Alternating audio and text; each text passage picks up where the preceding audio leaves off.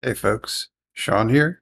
And in this episode, I want to talk to you about why all things B2B SaaS do not need to be a race. These things are not a sprint. What you're doing is a marathon. That's always the way that I've managed it after I made some pretty big mistakes earlier on in my career when I was going through the whole, a lot of people refer to it as struggle porn phase, where we glorify this aspect of know, hardcore lean startup, ramen noodles, zero sleep, all the way through until we become a billion dollar unicorn, which largely never happens for anyone. so, if my point hasn't already been made well enough, what I'm trying to say is that when you're building a B2B SaaS product business, especially if you are bootstrapping it, one of the advantages of these businesses is that you can do it at your own pace. And there largely is not a huge reason to rush any of this stuff. I, after my first experience attempting to successfully build a B2B SaaS business, which crashed and burned, where, where I did all, I made all the mistakes. Uh, a lot of that still influences the work I do today. But I've changed almost everything about the way that I do it. I do it according to the pace that I want to follow and set with the reasonable expectations in mind that it will grow over time.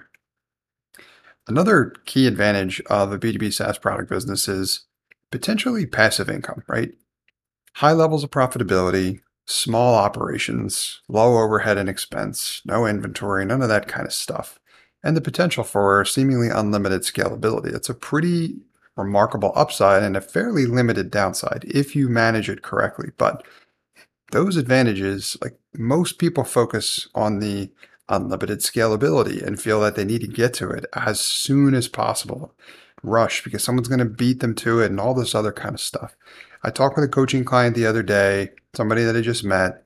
They're very upset because they've been working on this quote unquote idea of theirs that they feel has tremendous promise and they've been pouring a ton of time and effort into it. And all of a sudden, they found another product on the market and their sales deflated instantly. Overnight, they felt like they weren't ultimately going to be able to pursue this thing. Now, when I asked a couple of key questions, I realized what was really going on because they actually didn't really know anything about this other idea. They looked at its web page and they just assumed that it was a direct comp- competitor and they assumed that all the prospects that they wanted to do business with knew about it and they assumed that it actually did what it said it did and none of that stuff ended up being the case.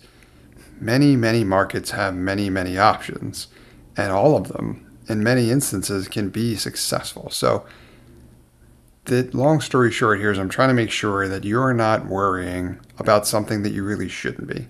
This should be an enjoyable, fun experience. And if you're doing it like I am, which is technically bootstrapping, I'm not a huge advocate for fundraising, especially not on the earlier side of things, then you shouldn't just focus on the fact that these type of businesses can provide you like great proceeds if you reach a ridiculous level of scale. Yes, that's true, but I think one of the better advantages is the fact that because they're if you're doing and you're following it the right way and you're doing following a process like mine, I've got my free email course that I'd highly encourage you to sign up for if you're looking to learn more about what that means. You can do this at your own pace.